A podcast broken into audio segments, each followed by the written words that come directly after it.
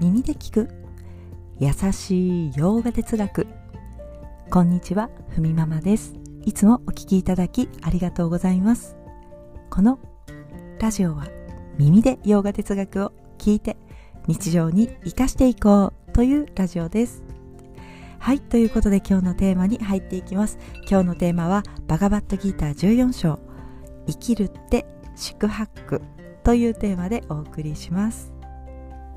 はいということで私たちは生きながらね経験の中で喜びや苦しみをね経験しますけれども半々くらいね言われていますが半々かな？苦しみの方が多いんじゃないかな？なんてね人それぞれ解釈ありますけれども仏教でね宿泊という言葉があります。まああの宿泊というね4文字熟語はまあ非常に苦労することとか大変な苦しみですがもともと仏教の言葉であらゆる苦しみの意味を示しています。死苦というのは生まれて老いて病、ね、そして死この4つの苦しみ。八苦は愛別離とか温蔵エク、まあ、愛別離は、えー、好きな人とのね別れの苦しみですね。温蔵エクは、まあ、こう妬みとかそういったものにこう合ってしまう苦しみ。工夫と空苦求めているものが得られない苦しみ。五運浄苦、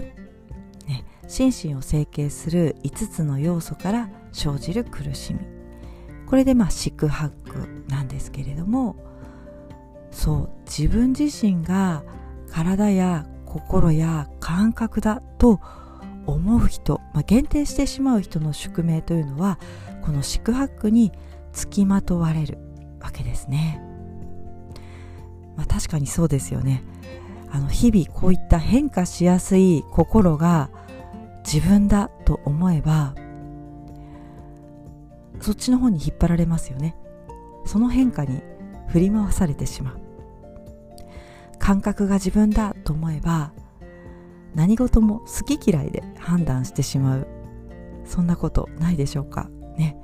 嫌いなものはもう私に近寄らないでお願いってね思ってまあ物事もそして出来事も意外とそう思った方が近づいてくるってことありませんか？ね。いや私子供の頃、まあ、小学生でしたね、うん、近所でね自転車で乗ってるとあの当時ってこう川がたくさんあの道にね道沿いにあったというか田舎でもちろんあの田んぼもねあの少し自転車で行けばある場所だったのであの住宅街にもね川がたくさんあったんですよね。こう今ならきっと蓋がしてあるというか こうきちんとね整備されてるんですが当時はね結構幅広い川もそんなあの人が歩くすぐ隣にねあの足をこう ずらせば落ちるみたいな風にそんな川がいくつもあったんですね。で自転車に乗る時はなるべくね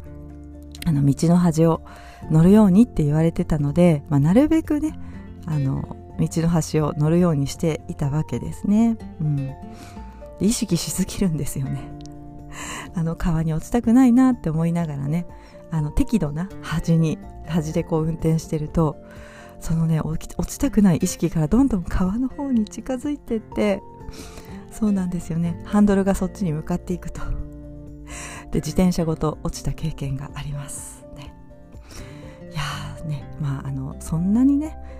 あの川の水が足のねあのももまで来るほどじゃないんですよ。もう膝下ぐらいなんです。子供で。浅いんですけれども自転車ごと落ちたものだから、ね、自転車のねカゴに載せていた絵本がぷかぷか浮かんでしまってですね。まあまああの近所にいたねおばさんたちが助けてくれましたけれどもこう自分自身でね嫌なとか近寄らないでって思うほど近づいてくるななんてねいうこと何度もこんな経験私あります。結構小さい頃ねよく怪我もしましたけれども、まあ、こんな風にねあとはそうですね体が自分だと思えば、まあ、病や怪我もねすごく辛いしやっぱりこれが落ち込む原因に、ね、なったりすることもありますよね。バガバットギーターの言葉で言うとま、こういった変化、えー、生と死老いと苦しみをねジャンマ無流っていうジャラドゥカルヒドゥカイルヒとね言いますが、まあ、ドゥッカですよね苦しみ。これはあくまでもグナの現象なんだということを理解しましょうということ、まあ、四苦八苦の方が自分そんなわけないとどこかで思う人がヨガの哲学に入ってきますよと言われていますがまあ確かに四苦八苦がね自分だというならちょっと希望が見出せないわけですね。まあ、私自身もヨガ哲学に出会う前からね穏やかさとかそういうものがね人間にとって自然なこと、まあ、自分自身にとって自然なんだろうなとか自由に入れることが一番大事ね。そんな風に思っていました。これ結構漠然と思っていましたね、まあ、ヨガ哲学にね触れて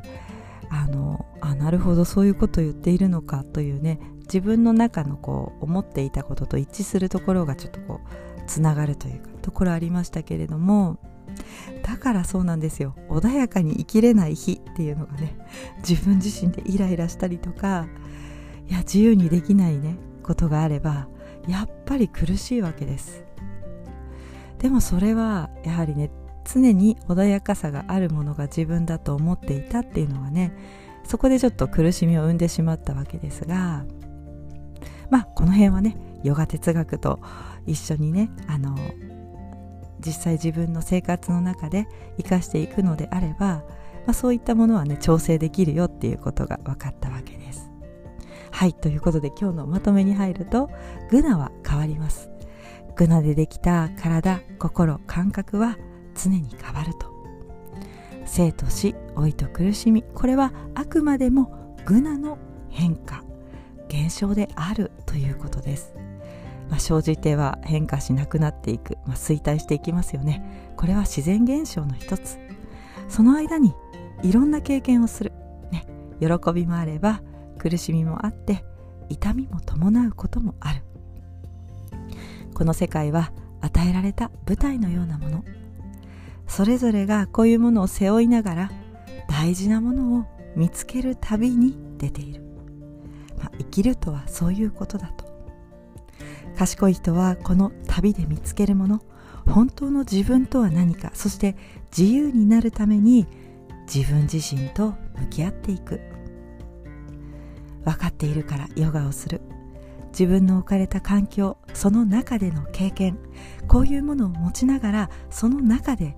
生きる真意を、ね、真の意味を自分とは何かを知っていくんだということです。はいそれでは今日はこんなところで。今日一日も皆様にとって素敵な一日になりますように。耳で聞く優しい洋画哲学ふみままラジオご清聴ありがとうございました。ナマステ。